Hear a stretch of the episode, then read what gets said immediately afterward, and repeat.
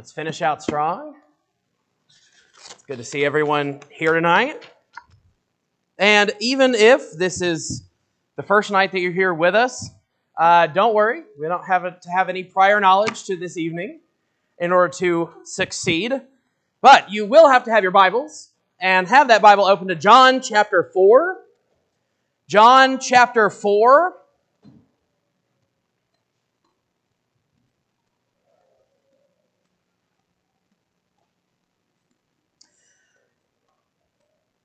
Uh, if you look up here, it says, the woman at the well and telling others about Jesus.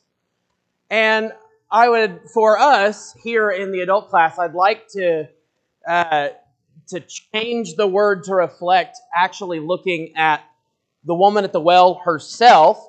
And so I'm, I'm thinking of this as a lesson in faith. And we're going to find uh, that this woman does, in fact, have faith. Uh, I, I, I love this particular episode, especially out of the book of John. Let's talk about the book of John for a moment. Uh, the, the Gospels, the four Gospels, are separated into a group of three and one. So Matthew, Mark, and Luke are called the synoptic Gospels. Synoptic means they look alike. They have a lot of the same uh, information in them. Uh, their focus is mostly the same. They're talking about the life and or ministry of Jesus, but uh, guiding that life and ministry toward select audiences. John said, no, that's, that's not good enough. So John is focused on helping us understand that the reason Jesus is worth worshiping and following. And so John takes the time to help us understand that Jesus is in fact God in flesh. And after we've already been establishing that through these chapters, and the fact that Jesus is, we see that there is this uh, miracle that he performs. We see at the beginning of chapter 1 more about how he is, in fact, God. And then we get this lesson uh, with Nicodemus in chapter 3, uh, where he's trying to talk about the kingdom. And then John hits us with this in chapter 4 and if we know all of that about John, it seems like we have a little bit of a departure with the narrative from that standpoint, but it absolutely is not.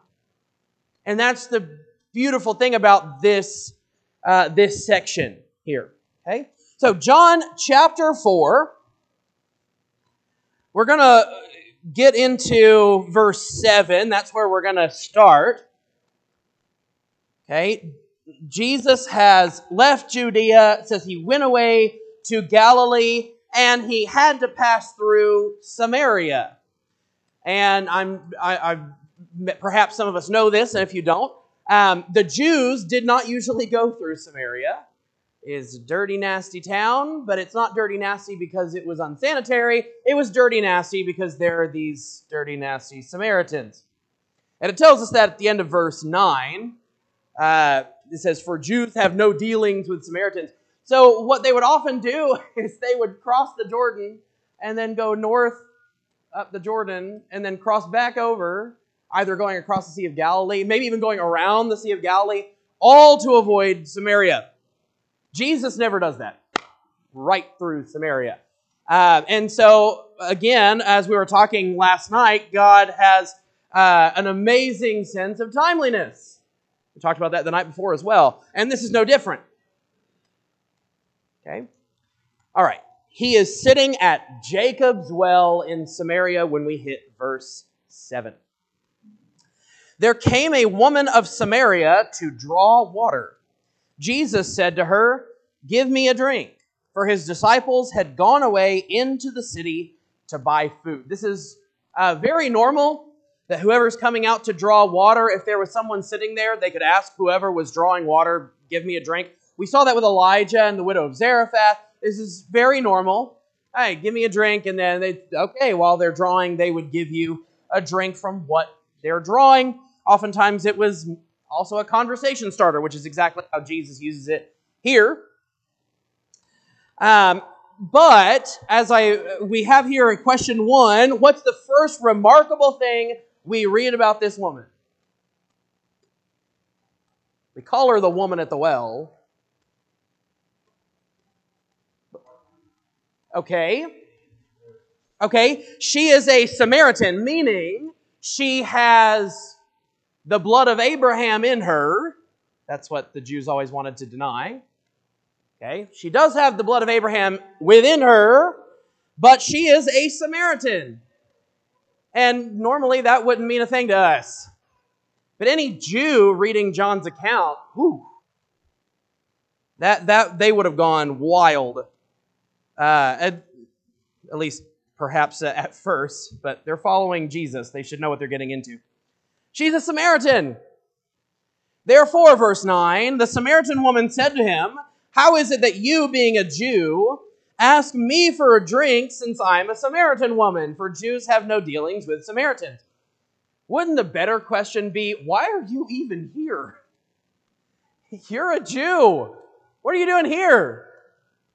And since there's such animosity, wouldn't you think that the natural reaction would be, no. You're a Jew. Y'all hate us. No, thank you. Draw your own water. But that's not what she does. She asks this question Why are you asking me? I'm a Samaritan. Jesus answered and said to her, If you knew the gift of God and who it is who says to you, Give me a drink, you would have asked him, and he would have given you living water. So, of course, true to form, Jesus immediately jumps into a spiritual discussion with this woman. Why are you asking me for water? Well, actually, if things had been the other way around, I'd give you living water. So now she's intrigued. She said to him, Sir, you have nothing to draw with, and the well is deep. Where then do you get that living water? You're not greater than our father Jacob, are you, who gave us the well and drank of it himself and his sons and his cattle? I have here question number two. Is it remarkable that she doesn't pick up on the spiritual nature of Jesus' opening to the conversation?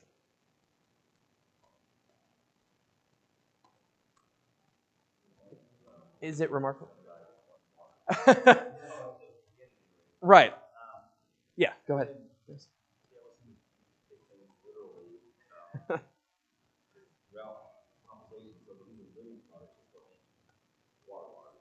Right. So, this idea of taking things literally, John has already showed us that, hasn't he?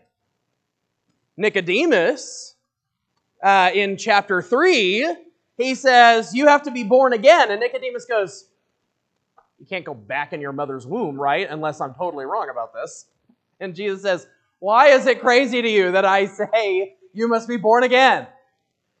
This idea shows us that the Jewish at the time, you might see Nicodemus and you go, okay, that's Nicodemus.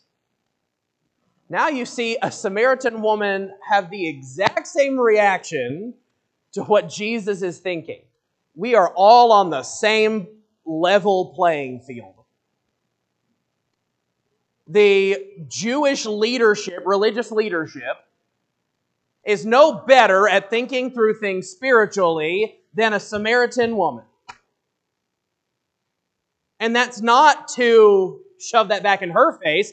That's to get on to the Jewish leadership. That's right. She comes by it far more honestly, but here's the thing she is going to pick up on it so much faster than the vast majority of the Jewish leadership.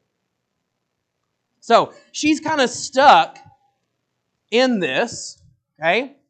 Well, you have nothing to draw with, and you can't be greater than our father Jacob. I love that phrase because of what he just told her. If you knew the gift of God and who it is who says to you, Give me a drink. If you knew who I was, this conversation would be going a whole lot differently right now.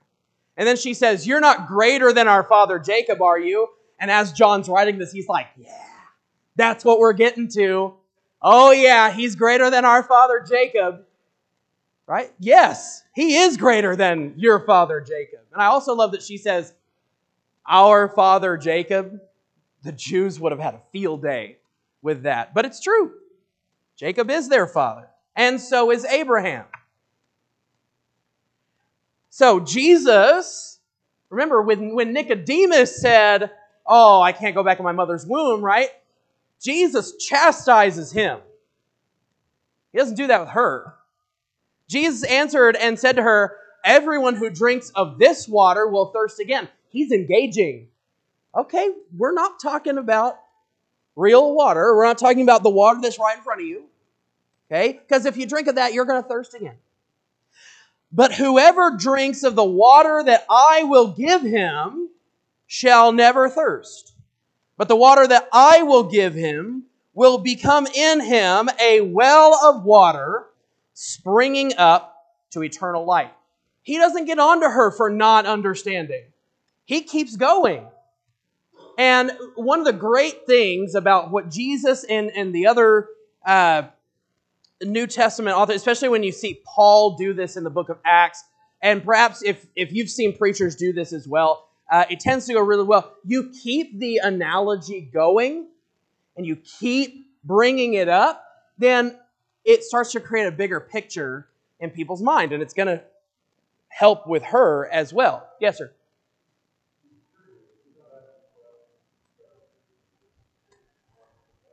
Right. And, and that's the beautiful thing, right? I could say the same thing about Nicodemus. But again, Nicodemus should be much further along. But look at the inquisitive nature. What do you mean by that? Are, are you saying what I think you're saying? And notice that inquisitive mindset out of her. Okay, and that's part of the answer to question number three. Why is this conversation Jesus is having incredible for the Samaritans? Okay, so I think that's part of it, but what else? Yes. Okay.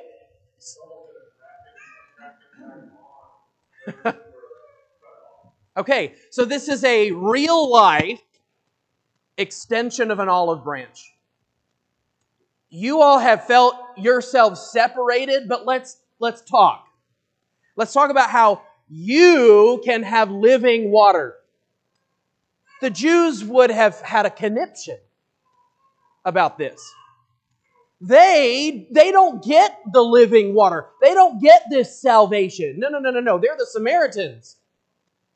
While again, Nicodemus is struggling with things on the same level as this woman, but they're the better ones, right? They're higher in thought.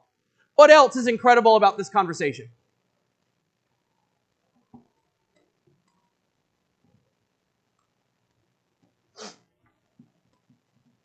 No wrong answers.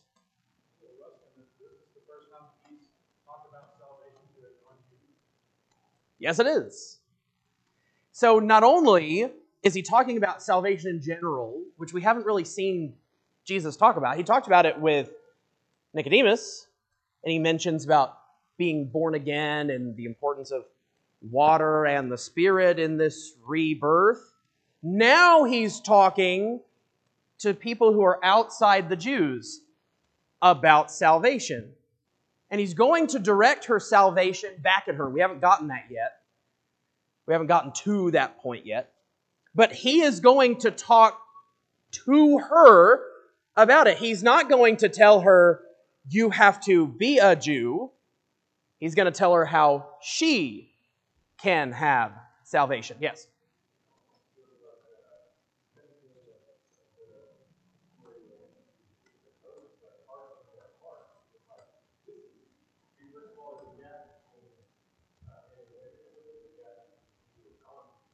Right. Okay.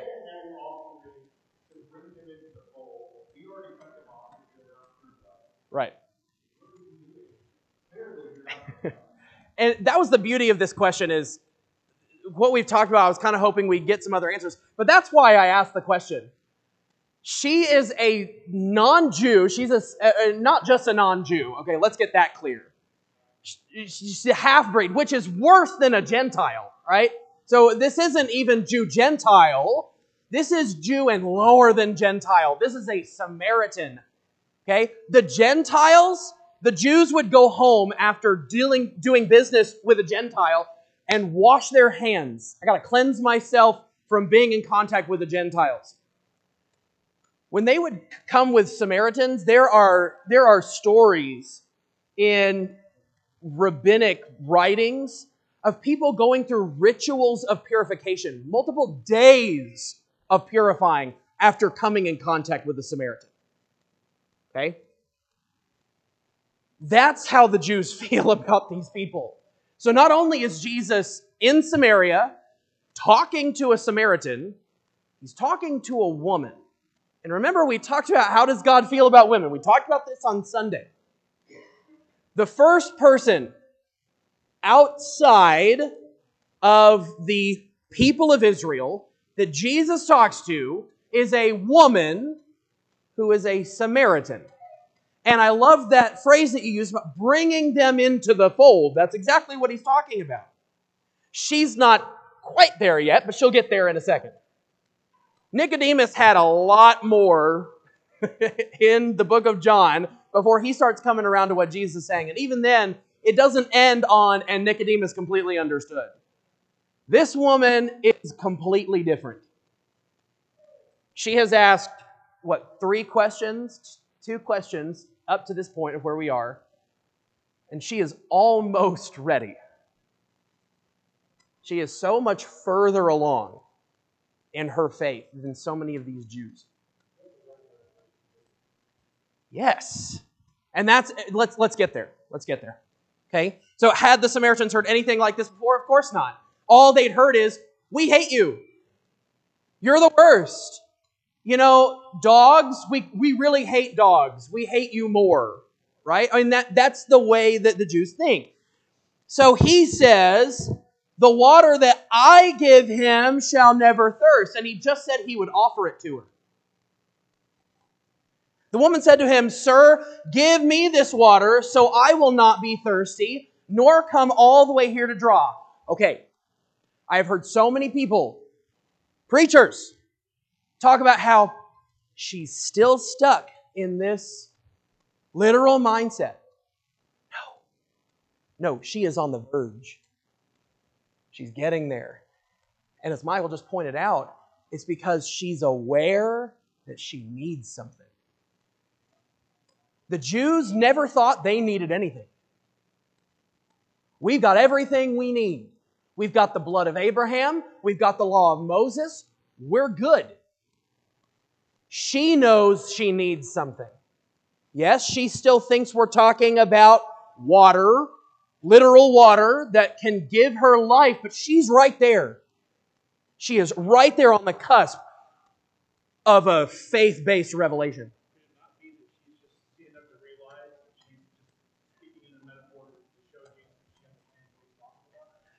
And I, I would love to assume that about her. When you say, like, so I will not be thirsty nor come all the way here to draw, I do think we're still perhaps a little bit stuck in the literal, but it, it, I, I think that that's a valid interpretation, that she is kind of using the metaphor to continue, but I don't know. I'm not sure if I can go all the way to saying I think that that's uh, how this passage ought to be interpreted. Michael? Okay. So not so this woman has no influence. Right.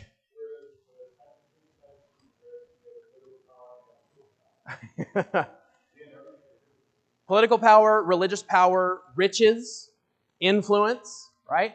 Yeah, the Romans rule this area, but the Sanhedrin have a lot to say about what's going to happen to Jesus here in the next couple of years.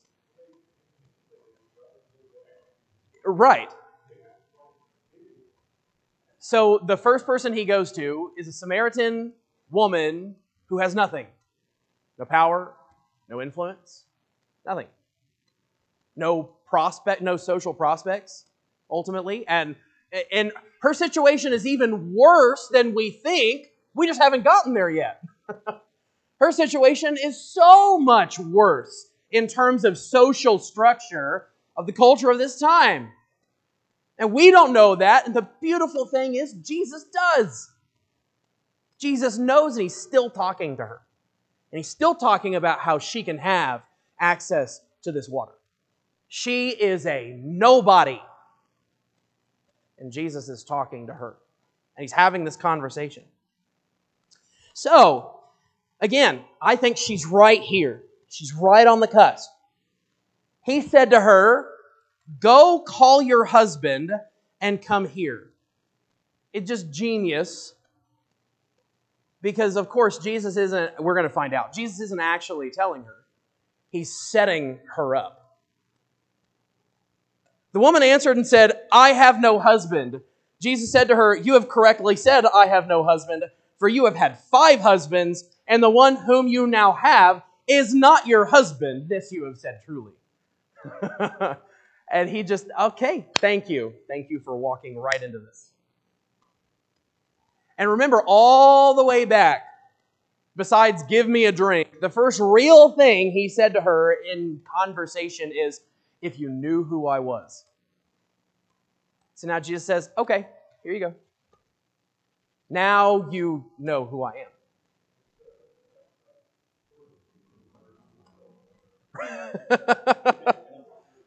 right, right. At the at the very least, you know, fornicator, right? Because okay, let's say that, you know, by Jewish law, she could have separated from all five of these husbands, and but at the very least, now she's not living in a marriage by Jewish law. So yeah, so not only she is a Samaritan, the worst of the worst, she's a woman. She is a fornicator and perhaps even an adulterer, adulteress, whatever. And he's still talking to her about how she can have the water of life.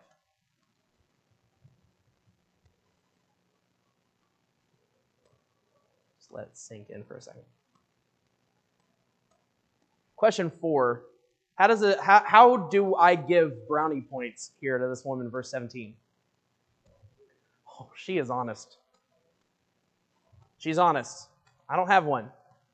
Right? And I say she's not ashamed, right? Because she's being honest, but at the same time, it's a half truth, right? I don't have a husband. Mm, partially true. Jesus doesn't get on to her, though. He says, I know.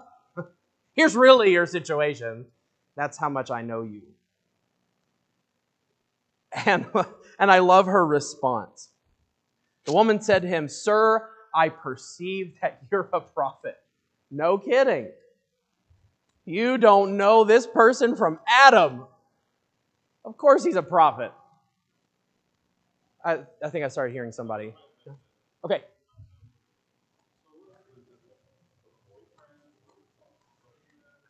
It, all it says is the one you currently have is not your husband. So.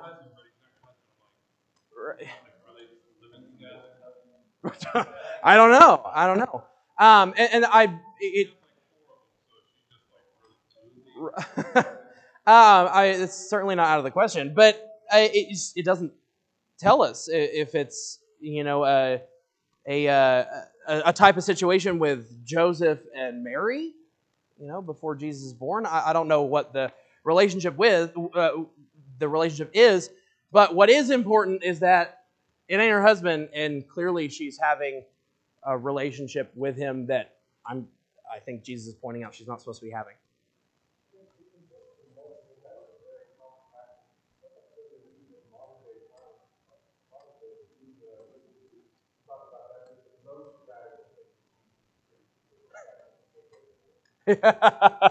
right?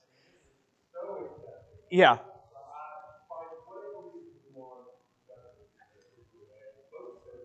Yeah, and, and, Jesus helps us understand that, that he says it's because of the hardness of your heart, right? It's because you can't handle it, and clearly that was the case. Um, and yes, it was quite rampant. It's so rampant to the point that the disciples, when Jesus says that we we shouldn't be divorcing, that the the apostles said, then what's the point of getting married? like, I'm sorry, what? But at the same time, I look at the life that this woman has decided to live. And she's honest about it, at least partially honest. But look at how she responds Sir, I perceive that you're a prophet. A prophet of Beelzebub? No. You're doing all this because the devil has given you power? No. She considers him a prophet from God. The lowest of the low echelon of society is saying, I see you as a prophet. And the leadership of the Jews is like, you've got to be from the devil. And this is what John is helping us understand. The people that, that should know what they're talking about, the Jews, don't have any concept that Jesus is God. People outside of the religious elite are so much quicker to accept this concept. Okay? But I want you to look at how she then turns around. This is where I say, no, when she said, Sir, please give me this water, it's not that she's stuck. She's right on the verge because look at what she now says. I perceive you're a prophet. Our fathers worshiped in this mountain, and you people say that in Jerusalem is the place where men ought to worship. So that's we're not we're we're halfway we're halfway there before. Now Jesus has gotten her there. Michael.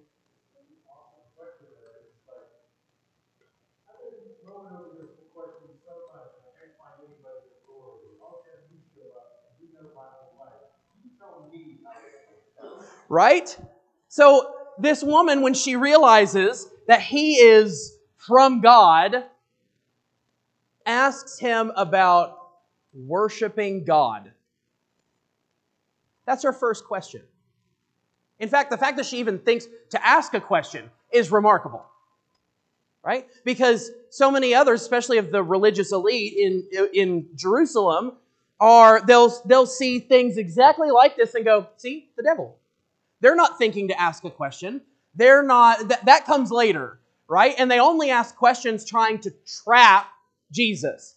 This woman needs to know. Okay, where is it? Is it Jerusalem or here?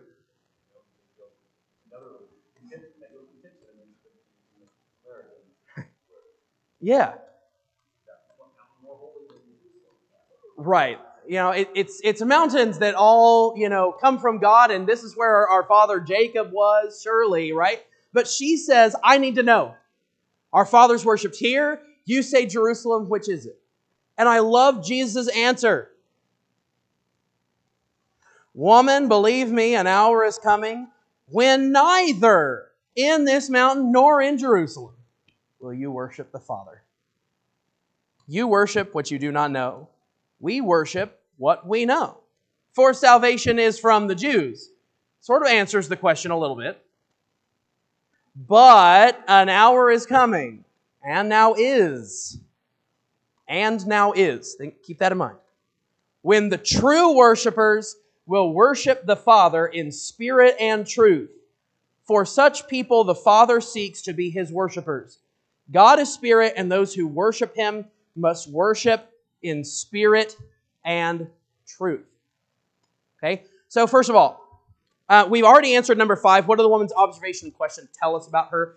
And I think it's that when she realizes that he's a prophet, she switches to a spiritual mode. But I think she was really close to that anyway. And then I said, what is the Father seeking? What is the Father actually seeking?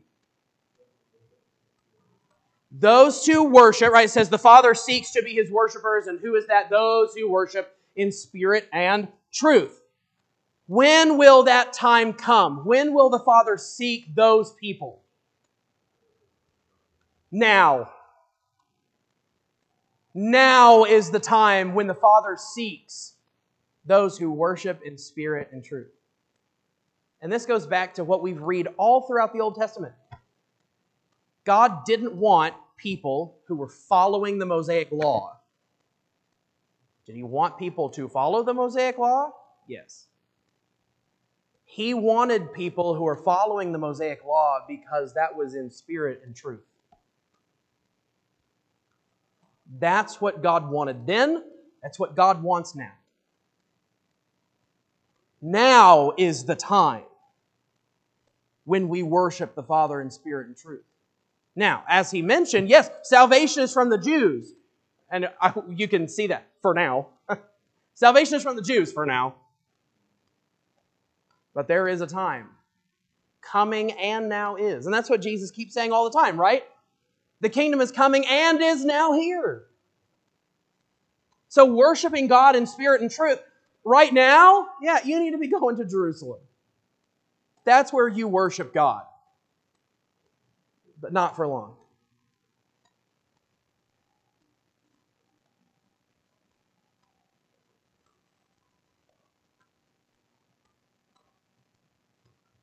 That's, that could be kind of a hard question to answer, I understand.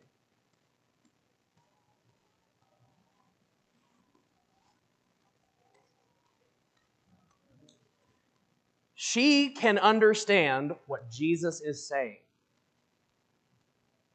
If someone is not spiritually minded, that might be a daunting thing to hear and maybe not completely understand. That we see this from the disciples all the time. Uh, Jesus will give a parable, and then the disciples go, Okay, we really didn't get what that meant. And then the Pharisees are going, Oh, we know exactly what it means, but we still hate you. We know you're talking to us. He tells this woman this because she can understand.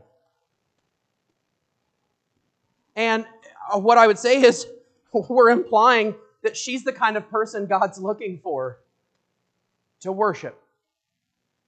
Yes, sir.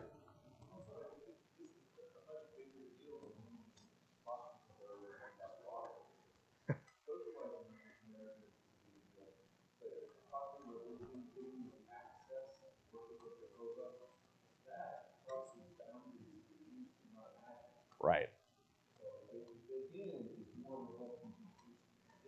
right? We're slowly sinking into madness from a Jewish perspective. But now we've gotten here, and God's wisdom is not your wisdom.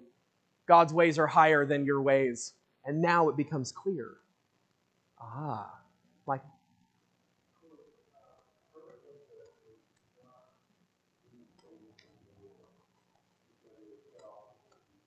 Okay.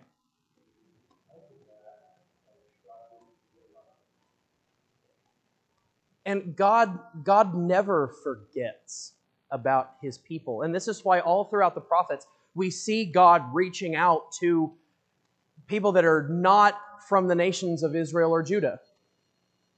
God talks to Nineveh through Jonah and Nahum. God talks to uh, Egypt and the Amalekites and the Amorites and the Moabites, the Midianites with other prophets. Uh, God sent uh, a, a, one entire prophet to Edom, Obadiah. God is watching and caring because all of us were His at one point or another by, by blood, right?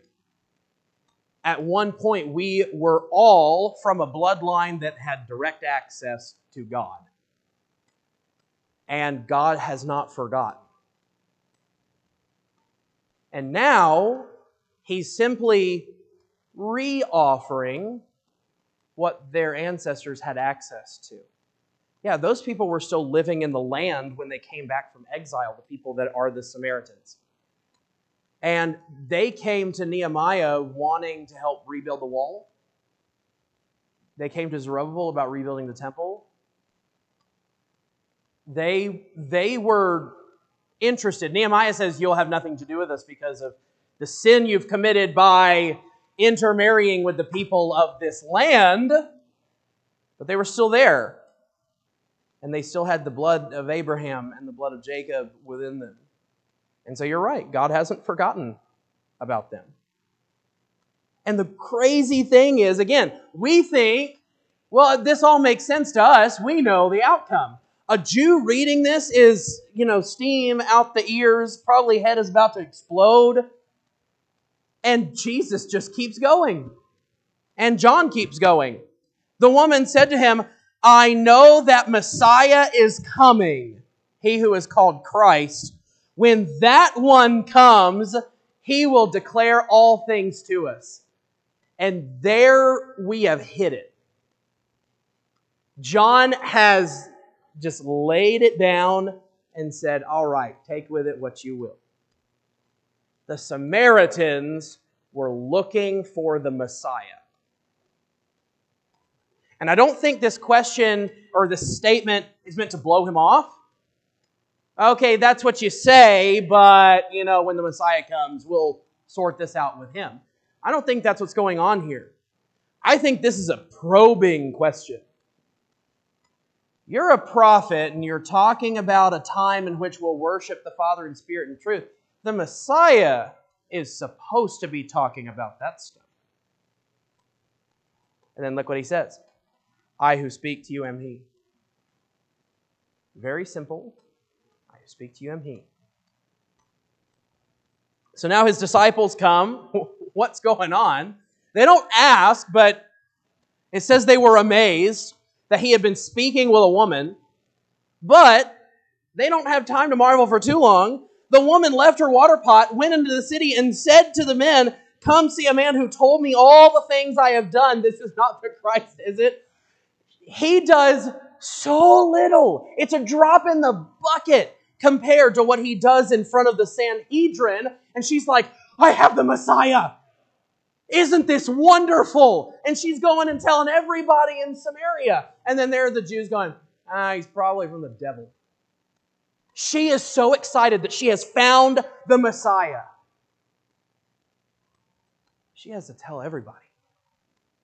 And I'm sorry, uh, that does not tell me that she is so gullible that she is convinced of this in one short conversation. She has been waiting for this. She has been looking for this. The Samaritans aren't supposed to do that. They're the dogs of the earth. They're not supposed to be able to do that. And guess what? They are. And so then he has this, this moment here with his disciples. We're going to skip through that. We're almost out of time. So the Samaritans, it says that from the city, verse 39, many of the Samaritans believed in him because of the word of the woman who testified. So they believe her. She's apparently speaking with conviction. They're believing her.